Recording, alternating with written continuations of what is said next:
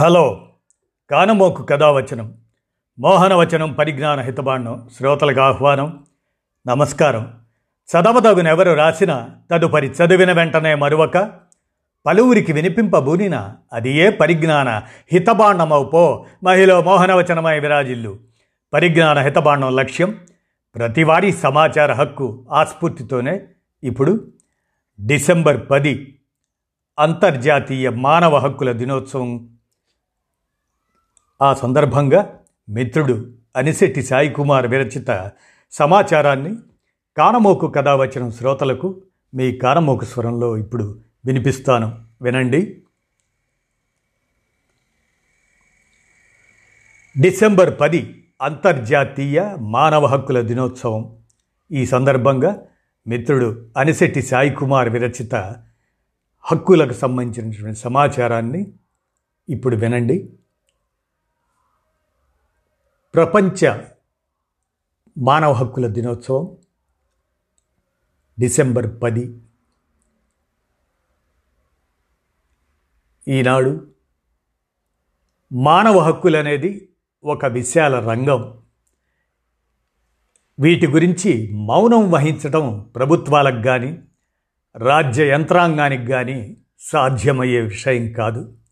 స్త్రీలకు చట్టసభల్లో రిజర్వేషన్లు కల్పించడం, బాలబాలికలు మహిళలపై అత్యాచారాలు, వరకట్న హత్యలు, పరువు హత్యలు, దళితులపై దాడులు, ఆదివాసీలను తమ ఆవాస ప్రాంతాల నుంచి పారద్రోలే చర్యలు, హక్కుల అమలుకు నోచుకోక విచ్ఛిన్నమవుతున్న భూ నిర్వాసితుల కుటుంబాలు, మతం, సంస్కృతి, వీటి పేరిట జాతీయ మతోన్మాదంతో దేశ ప్రజల్లో వైషమ్యాలు సృష్టించటం, ఇటువంటి ఎన్నో రూపాల్లో మానవ హక్కుల్ని అణచివేసే చర్యలు జరుగుతున్నాయి. విద్యా హక్కు చట్టం దాని ఆచరణలో ఎలా నిర్వీర్యంగా మారింది మన కళ్ళెదుట కనిపిస్తూనే ఉంది. ఇక లాకప్ డెత్ల సంగతి చెప్పే పనే లేదు. పోలీసులే చట్టాలని యథేచ్ఛగా ఉల్లంఘించటం, అనుమానితులపై తీవ్ర హింస ప్రయోగించటం సర్వసాధారణమైంది. ఈ విషయమై గతంలో వచ్చిన అంకురం చిత్రం ఇటీవల తీవ్ర సంచలనాన్ని రేపిన తమిళ అనువాద చిత్రం జై భీం విపరీతంగా ప్రజాభిమానాన్ని చూరగొనడం, సామాజిక మాధ్యమాల్లో చర్చలకు వేదిక కావటం, ఇటువంటివి వీటి పట్ల ప్రజలకు ఉన్న తీవ్ర వ్యతిరేకతకు అద్దం పడుతుంది. ఇటీవలనే ఖమ్మం సమీపంలోని కోమట్లగూడానికి చెందిన మరియమ్మ కుమారుడు దొంగతనం చేశాడనే ఆరోపణతో అనుమానితులతో సహా ఆమెను కూడా పట్టుకెళ్ళి తీవ్రంగా హింసించి లాకప్ డెత్కు గురి చేశారు. చివరకు న్యాయస్థాన జోక్యంతో శవాన్ని తిరిగి వైద్య పరీక్షలకు లోను చేయడంతో ఆమె శారీరక హింసకు గురి కావడం వల్లనే మరణించినట్లు వెల్లడైంది. వీటన్నిటి గురించి ఆలోచిస్తే మానవ హక్కుల ప్రాధాన్యం, వాటిని అర్థం చేసుకోవాల్సిన అవసరం, వాటికై గళమెత్తాల్సిన కర్తవ్యం మన ముందు నిల్చుని నిలదీస్తుంది. ఆటవిక సమాజంలో బలమున్నవాడిదే రాజ్యంగా కొనసాగింది.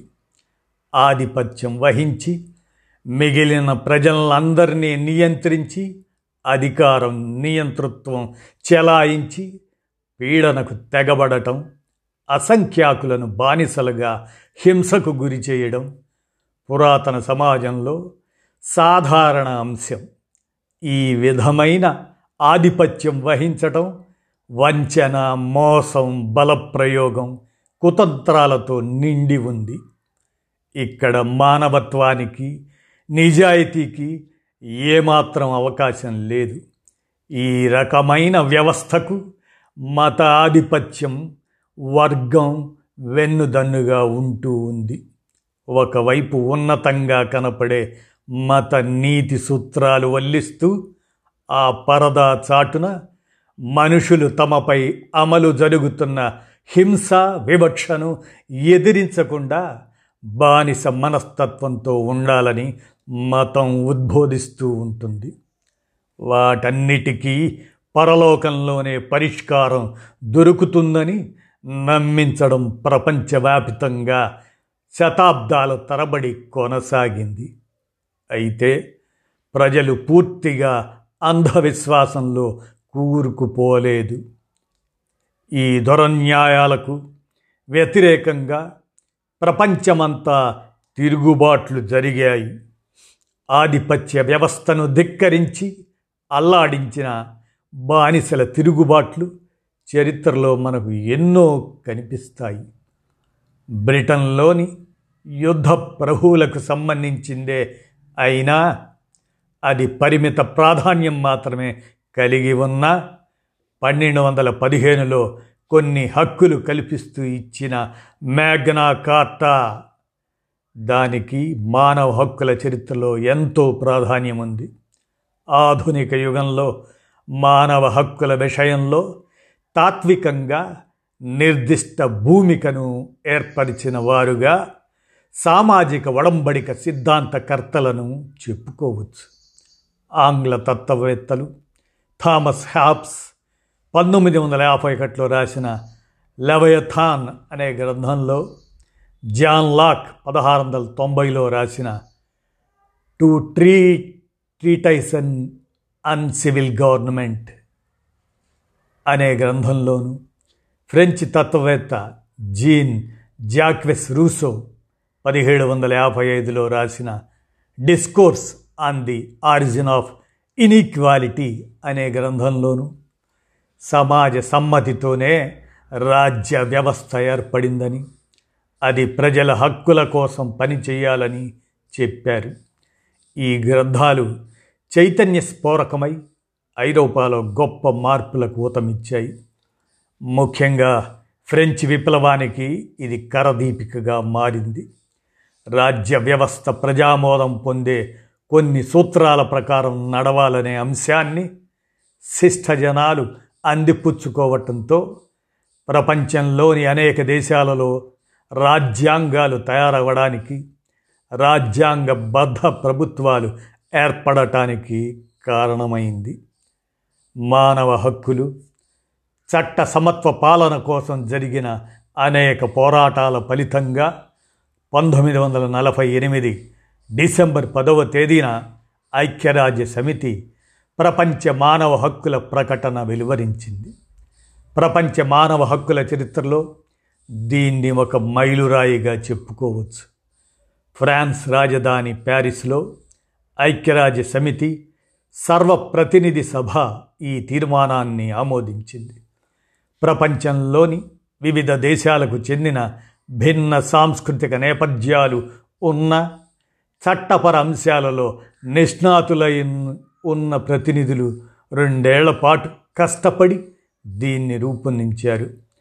నిరంకుశత్వానికి వ్యతిరేకంగా గత్యంతరం లేని పరిస్థితుల్లో ప్రజలు తిరుగుబాట్లు, ప్రతిహింసలకు పాల్పడే వాతావరణాన్ని నివారించడానికి వ్యవస్థను చట్టబద్ధ పాలనతో ప్రజాస్వామ్యయుతంగా నడిపించడానికి ఈ ప్రకటన చేస్తున్నట్లు చెప్పారు. ప్రపంచమంతటా మానవ హక్కుల పట్ల నిర్లక్ష్య ధోరణి, హక్కులను తిరస్కరించడం, మానవత్వానికి మచ్చలా తయారైన అణచివేత, తీవ్రమైన మానవ హింసకు కారణమయ్యాయి. భావ ప్రకటన స్వేచ్ఛ, నమ్మిక విశ్వాసాల విషయంలో స్వేచ్ఛ, భయం, అభద్రతా భావాల నుంచి స్వేచ్ఛ, ఆకలి, కన్నీళ్ళు, దోపిడీ నుంచి విముక్తి పొందే స్వేచ్ఛ, ఇలా ఇవన్నీ ఉన్న ప్రపంచాన్ని పొందటం కోసం ఈ ప్రకటన మానవాళికి ఉత్తేజాన్నిస్తుంది. మానవ హక్కుల పరిరక్షణకు అన్ని అంశాలలో స్త్రీ పురుష సమానత్వాన్ని, హక్కులను ఏ విధంగానూ ఏ రూపంలోనూ అణచివేయడానికి వీలులేని సమాజం నిర్మించేందుకు నిరంతరాయంగా కొనసాగించాల్సిన కృషికి గుర్తుగా ఈ దినాన్ని ప్రపంచవ్యాప్తంగా మానవ హక్కుల దినోత్సవంగా అన్ని దేశాలు పాటించాలని నిర్దేశించారు. ప్రపంచంలోని మానవులంతా ఏ వివక్ష లేని సమాన గౌరవం, శాశ్వత హక్కులు కలిగి ఉన్నారని, అన్ని దేశాలు ఈ హక్కులను పరిరక్షించుకోవాల్సి ఉంటుందని అందులో పేర్కొన్నారు. ఈ ప్రకటనలోని ప్రధానాంశాలు: అధికరణం 1, మానవులందరికీ పుట్టుకతోనే స్వేచ్ఛ, సమానత్వం వస్తాయి. హక్కులు, గౌరవం విషయంలో అంతా సమానమే అయినా వ్యక్తిగతంగా ప్రతి ఒక్కరికి సొంత ఆలోచన, అంతఃచేతన ఉంటాయి. పరస్పరం సౌభ్రాతృత్వ భావనతో మెలగాలి. అధికరణం 2, ఈ పత్రంలోని హక్కులు అందరికీ సమానంగా వర్తిస్తాయి.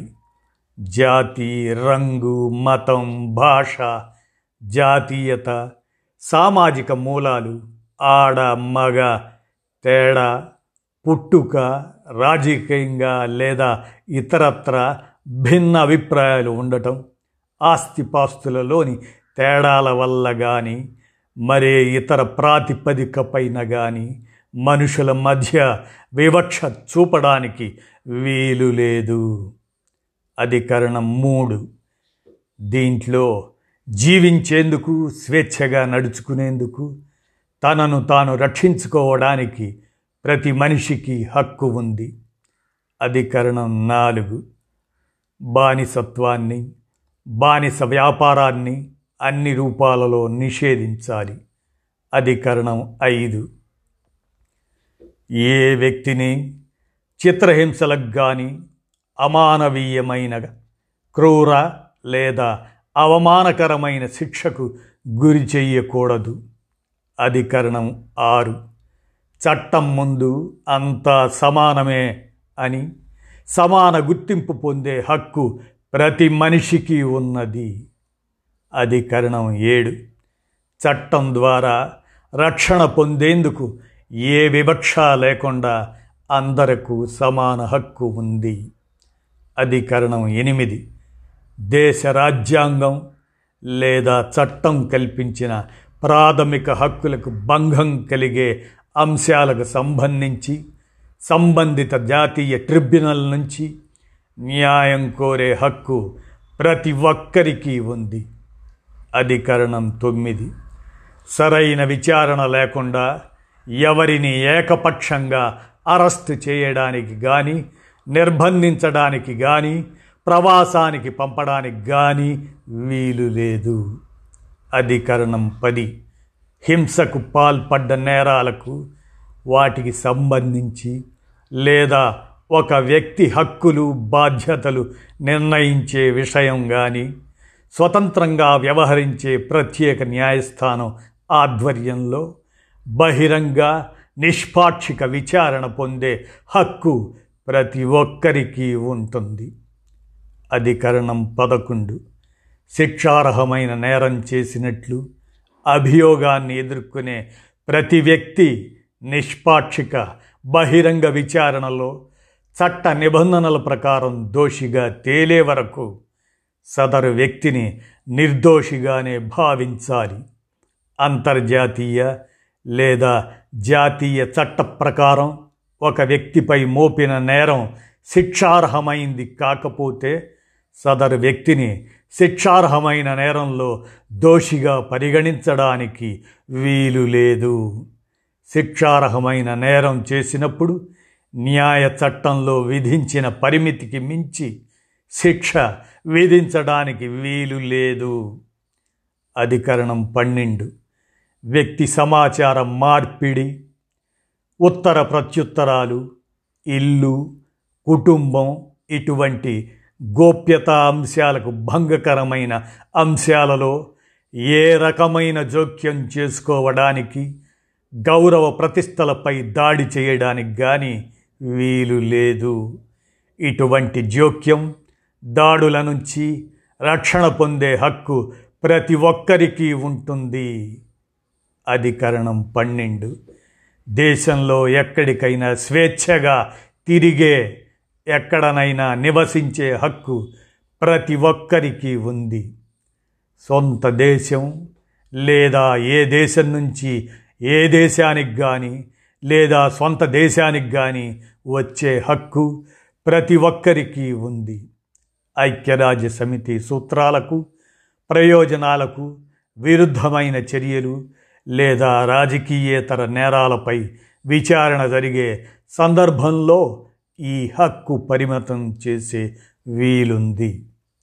అధికరణం 14 పీడన నుంచి తప్పించుకునేందుకు ఇతర దేశాలను ఆశ్రయించడానికి, ఆశ్రయం పొందటానికి ప్రతి ఒక్కరికి హక్కు ఉంది. అధికరణం 15 ప్రతి ఒక్కరికి జాతీయత కలిగి ఉండే హక్కు ఉంది. ఏకపక్షంగా జాతీయతను తొలగించకూడదు. జాతీయతని మార్చుకునే హక్కు నిరాకరించకూడదు. అధికరణం 16 జాతి, మతం, జాతీయత వంటి ఆటంకాలు లేకుండా వివాహం చేసుకునేందుకు, కుటుంబాన్ని కలిగి ఉండేందుకు, దాన్ని రద్దు చేసుకునే విషయంలోనూ వయోజనులైన స్త్రీ పురుషులందరికీ సమానంగా పూర్తి హక్కులు ఉన్నాయి.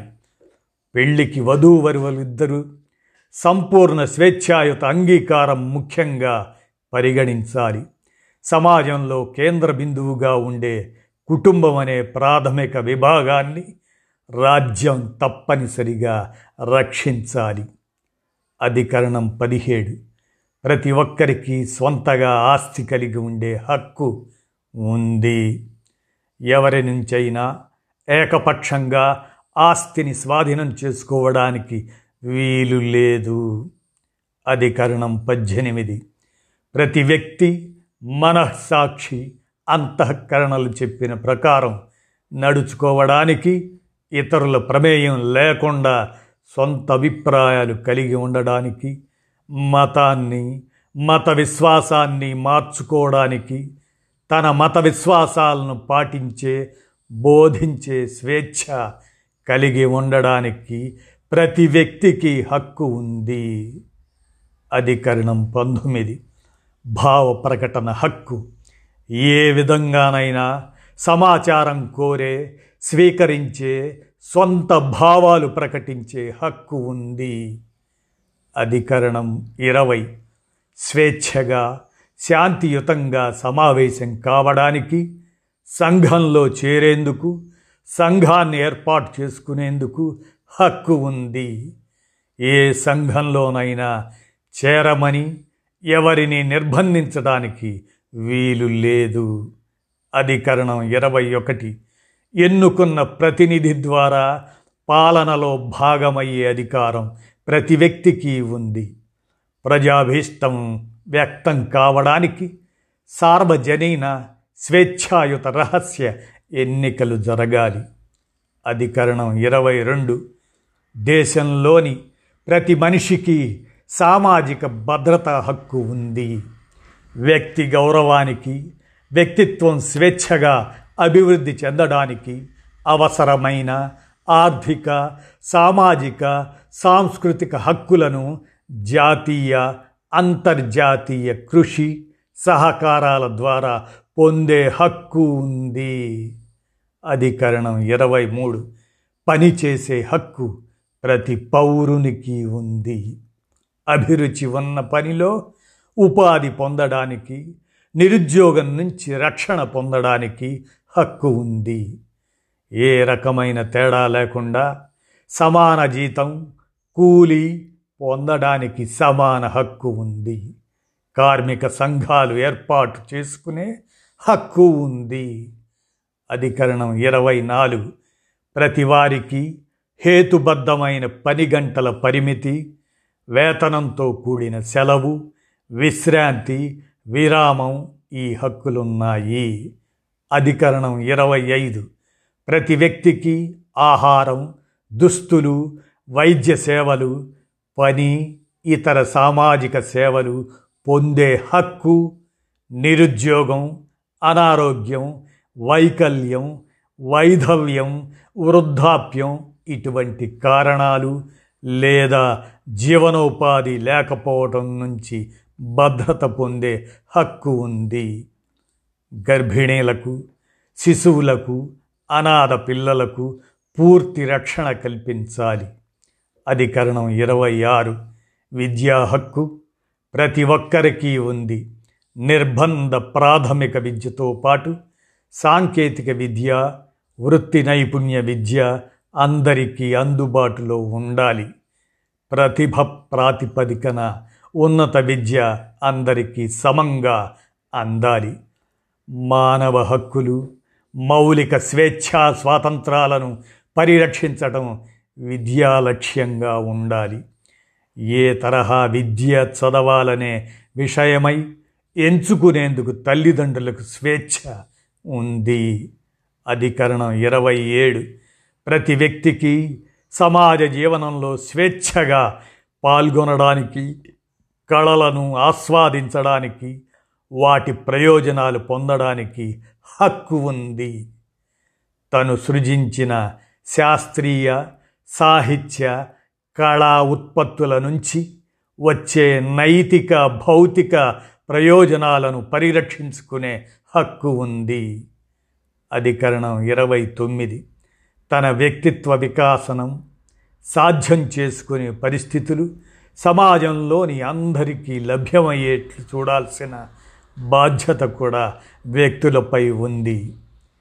ఇవేవి ఐక్యరాజ్య సమితి సూత్రాలకు వ్యతిరేకంగా ఉండకూడదు. అధికరణం 30 ఈ ప్రకటనలోని ఏ అంశమైనా ఇందులో నిర్దేశించిన హక్కులు, స్వేచ్ఛ, స్వాతంత్రాల్లో దేనికైనా భంగం కలిగించేందుకు, ధ్వంసం చేసేందుకు ఏ ప్రభుత్వానికి హక్కు లేదు. ఈ అధికరణ ప్రకటనలోని సంక్షిప్తంగా వివరించిన అంశాలని నిశితంగా పరిశీలించేటట్లయితే వివిధ దేశాల రాజ్యాంగ చట్టాలకు, వాటిలో పొందుపరిచిన మానవ హక్కులకు, అనేక న్యాయ చట్టాలకు ఈ ప్రకటన ఆధారభూతంగా ఉన్నట్లు మనకు అర్థమవుతుంది. ప్రపంచ దేశాలను శాసించే అధికారం లేకపోయినా నైతికత, న్యాయం పునాదులే తన బలంగా, ఆయుధంగా అంతర్జాతీయ సమాజం పైన, ప్రభుత్వాల పైన ఒత్తిడి తేవడం ద్వారా ఐక్యరాజ్య సమితి తన బలానికి మించి ఎంతో సాధించిందని చెప్పుకోవచ్చు. ఈ ప్రకటన ప్రపంచ ప్రజానీకానికి చేరాలనే లక్ష్యంతో 500 భాషల్లోకి అనువదించారు.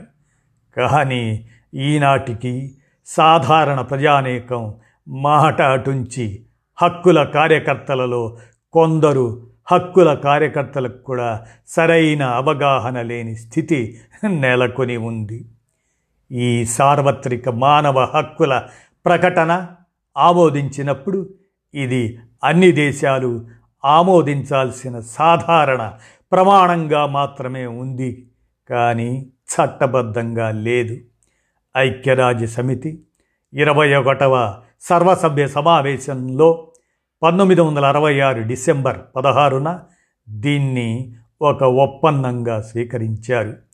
ఇది ఆర్థిక, సామాజిక, రాజకీయ, సాంస్కృతిక హక్కులపై అంతర్జాతీయ ఒప్పందం, పౌర రాజకీయ హక్కులపై అంతర్జాతీయ ఒప్పందం రూపంలో ఆమోదించారు. అంతేకాకుండా అనేక అంశాలపై వివిధ అంతర్జాతీయ సమ్మేళనాల ద్వారా సభ్యదేశ ప్రభుత్వాల ప్రతినిధులను ఒప్పించి పేదలు, స్త్రీలు, అల్పసంఖ్యాక వర్గాల వారు, బడుగు బలహీన వర్గాల వారిపై హింసను నిరోధించి గౌరవంగా బతికేందుకు, మానవ హక్కులను పరిరక్షించేలా అనేక చట్టాలు చేసేలా అంతర్జాతీయ సమాజం నుంచి ఒత్తిడి పెంచి ప్రభుత్వాలను ఒప్పించేందుకు గాను ఐక్యరాజ్య సమితి గణనీయమైన కృషి చేసింది. ఈ ప్రకటనలోని అంశాలను అమలు పరచడానికై ప్రతి దేశంలోనూ వివిధ స్థాయిలలో మానవ హక్కుల కమిషన్లు ఏర్పాటు చేయాల్సిందిగా ప్రకటించింది. అయితే ఐక్యరాజ్య సమితిలో సభ్యదేశంగా ఆమోదించిన అంశాలని చట్టరూపంలో పెట్టేందుకు సభ్యదేశాలు ఎంతో తాత్సారం చేస్తున్నాయి. ఉదాహరణకు స్విట్జర్లాండ్ సమాఖ్యలో 1971 వరకు స్త్రీలకు ఓటు హక్కు లేదు. మహిళలకు ఓటు హక్కు కల్పించడంలో అభివృద్ధి చెందిన దేశాలతో సహా అనేక దేశాలు గత శతాబ్దపు రెండో అర్ధభాగం వరకు ఆలస్యం చేసిన పరిస్థితులు ఉన్నాయి. ఈ మానవ హక్కుల ప్రకటన ఆధారంగా ప్రభుత్వేతర హక్కుల పరిరక్షణ సంస్థగా ఆమ్నెస్టీ ఇంటర్నేషనల్ అనే సంస్థ 1961 జూలైలో పీటర్ బెనన్సన్ అనే వ్యక్తి ఆయన ఆధ్వర్యంలో యునైటెడ్ కింగ్డమ్లోని లండన్లో స్థాపితమైంది. ఈ సంస్థకు చెందిన సభ్యులు, రచయితలు, పాత్రికేయులు ప్రపంచవ్యాప్తంగా మానవ హక్కుల పరిరక్షణకు ఎంతో కృషి చేశారు. ఎన్నో దేశాలలో అక్రమంగా ఏళ్ల తరబడి జైళ్లలో మగ్గుతున్న వేలాది రాజకీయ ఖైదీల విడుదలకు ఈ సంస్థ ఎంతో పాటుపడింది. చెరసాలల్లో అన్యాయంగా మగ్గుతున్న అనేక మందిని విడుదల చేయించడంలో విజయం సాధించింది. మానవ హక్కుల పరిరక్షణకు కృషి చేసినందుకు గాను ఈ సంస్థకు 1977లో నోబెల్ బహుమానం వచ్చింది. ఈ సంస్థ గత ఏడాది అంటే 2020 సెప్టెంబర్ 20న ఒక సంచలన ప్రకటన చేస్తూ భారతదేశంలో తన కార్యకలాపాలను నిలిపివేస్తున్నట్లు ప్రకటించింది. భారతదేశంలో ఎంతో గడ్డు పరిస్థితులు ఉన్నాయి. వర్తమానంలో ఇక్కడ తీవ్ర మానవ హక్కుల ఉల్లంఘన జరుగుతున్న సందర్భంగా ఈ సంస్థ వాటిని ఎండగడుతున్న కారణంగా ఓర్వలేని ప్రభుత్వం తమపై అక్రమ ద్రవ్య సరఫరా కేసు పెట్టిందని అన్నది. భారతదేశం నుంచి 10 లక్షల మంది తమకు ఆర్థిక సహాయం చేస్తున్నారని వివరించింది. మన దేశంలో కాంగ్రెస్ పార్టీ అధికారంలో ఉండగా మానవ హక్కుల పరిరక్షణ చట్టాన్ని 1993లో ఆమోదించారు. ఇది 1994 జనవరి 8 నుంచి అమల్లోకి వచ్చింది. ఇది చట్టబద్ధమైన సంస్థ మాత్రమే కానీ రాజ్యాంగబద్ధ సంస్థ కాదు. దీన్ని 2006వ సంవత్సరంలో తిరిగి సవరించి కొన్ని మార్పులు చేశారు. ఆ ప్రకారం ఇదే చట్టాన్ని యథాతథంగా రాష్ట్రాలకు అనువర్తింపజేసి రాష్ట్ర స్థాయిలో మానవ హక్కుల సంఘాన్ని ఏర్పాటు చేసే వీలు కల్పించారు. కేంద్ర స్థాయిలో రాష్ట్ర ప్రభుత్వానికి సమాచారం ఇచ్చి దాని ఆధీనంలో ఉన్న ఏదైనా జైలును లేదా రక్షణ, సంస్కరణ, చికిత్స ఉద్దేశంతో వ్యక్తులను నిర్బంధించిన మరే ఇతర సంస్థను కానీ అధ్యయనం చేయడానికి, సిఫార్సు చేయడానికి సందర్శించవచ్చు. మానవ హక్కులకు భంగకరమైన ఏ కేసునైనా విచారించి సంబంధిత ప్రభుత్వానికి తగిన చర్యలకై ఆదేశించవచ్చు. మన ఉభయ తెలుగు రాష్ట్రాలలో పౌర హక్కుల సంఘంతో పాటు అత్యంత ప్రజాస్వామిక దృక్పథంతో 1998లో బాలగోపాల్ చొరవతో ఏర్పడిన పౌర హక్కుల వేదిక కూడా ప్రభుత్వేతర హక్కుల సంస్థలుగా పనిచేస్తున్నాయి. మానవ హక్కులుగా పైన పేర్కొన్న ప్రకటనలోని అంశాలకు విఘాతం కలిగిన, భంగం ఏర్పడిన రాజ్య, రాజకీయ, పాలనా వ్యవస్థలు లేదా పోలీస్ యంత్రాంగం, తదితర సంస్థలు లేదా ఇతరత్రా సంస్థల వల్ల హక్కులకు భంగం కలిగిన, రాష్ట్ర లేదా కేంద్ర మానవ హక్కుల సంఘానికి ఫిర్యాదు చేసి సహాయం ఆర్థించవచ్చు. రాష్ట్ర విభజన తరువాత 2021 సెప్టెంబర్ 1న కర్నూలు ప్రభుత్వ వసతి గృహంలో జస్టిస్ ఎం సీతారామమూర్తి అధ్యక్షతన ఆంధ్రప్రదేశ్ మానవ హక్కుల సంఘాన్ని ప్రారంభించారు. ప్రపంచవ్యాప్తంగా ప్రజాస్వామ్య ప్రియులు, మానవ హక్కుల ఉద్యమకారులు ఎంతగా పోరాడుతున్నా హక్కుల విషయంలో రాజ్య వ్యవస్థలు, రాజ్య యంత్రాంగం ఎంతో మారవలసిన అవసరం ఉంది. ఎప్పుడైనా ఏ విషయంలోనైనా అధికారం, ధనం ఉన్న ఒక వ్యక్తికి, అత్యధిక జన సమూహానికి ఘర్షణ వచ్చినప్పుడు రాజ్యం ఎప్పుడు ధనవంతుల పక్షాననే నిలుస్తుంది. ప్రజోపయోగకరంగా రూపొందించిన చట్టాలు ఎన్ని ఉన్నా అవి ఆచరణలో పెట్టకపోవటం కనబడుతుంది. చట్టాలు ఎన్నున్నా, ముఖ్యంగా ఎన్ని ఉపయోగకర అంశాలు ఉన్నా వాటి స్ఫూర్తి, వాటిని అమలుపరచడంలో, కార్యక్షేత్రంలో పనిచేసే ప్రభుత్వ ఉద్యోగులకు ఏమాత్రం లేదనే విషయం అర్థమవుతుంది. ఏదైనా ఒక కేసు విషయమై విచారణ చేసి నివేదిక సమర్పించాలన్నా లేదా చర్యలు తీసుకోవాలన్నా క్షేత్రస్థాయిలో పనిచేసే సిబ్బంది అక్కడ ఇరుపక్షాల్లో ఎవరి కులం, అధికారం, సామాజిక స్థాయి ఎక్కువ ఉన్నాయి అనే అంశం ఆధారంగానే పనిచేయటం చూస్తున్నాం. దళితులు, ఆదివాసీలు కనీస న్యాయానికి నోచుకోకుండా బలైపోతున్నారు. ఈ అంశాన్ని గురించి ప్రభుత్వంపై సామాజిక కార్యకర్తలు, సంఘాలు, మేధావులు ఒత్తిడి తేవడమే కాకుండా యంత్రాంగానికి సున్నితత్వం, అవగాహన పెంచేందుకు తగిన చర్యలు తీసుకోవాలి. ఇక సమాజంలో కూడా కంటికి కన్ను, పంటికి పన్ను అనే ధోరణులు ఇటీవలి కాలంలో ఎక్కువ కావడం చూస్తున్నాం. తీవ్ర శిక్షలు అమలు జరిపిన అత్యాచారాలు, హత్యలు ఏమాత్రం ఆగడం లేదు. సమాజంలో తీవ్రంగా విలువల పతనానికి కారణమైన విచ్చలవిడి సినిమాలు, అంతర్జాలం అందరికీ అందుబాటులోకి రావడంతో, దానితో పాటు వచ్చే నీలి చిత్రాలు, కథలు వంటి వాటిని కట్టడి చేయటం, కౌమార ప్రాయంలోని పిల్లలకు సరైన లైంగిక విద్య, సంస్కారం నేర్పడం, స్త్రీలను లైంగిక వస్తువుగా తక్కువగా చూపే అన్ని రకాల అంశాలకు వ్యతిరేకంగా పూనిక వహించాలి. అది నేటి అవసరం. డిసెంబర్ 10 అంతర్జాతీయ మానవ హక్కుల దినోత్సవం సందర్భంగా ఐక్యరాజ్య సమితి మానవ హక్కుల పరిరక్షణ కోసం రూపొందించినటువంటి అధికరణలు, వాటి తాలూకు సమాచారాన్ని మిత్రుడు అనిశెట్టి సాయి కుమార్ వివరంగా అందజేసిన సమాచారాన్ని మీ కానమూకు కథావచనం శ్రోతలకు కానమూకు స్వరంలో వినిపించాను. విన్నారుగా. ధన్యవాదాలు.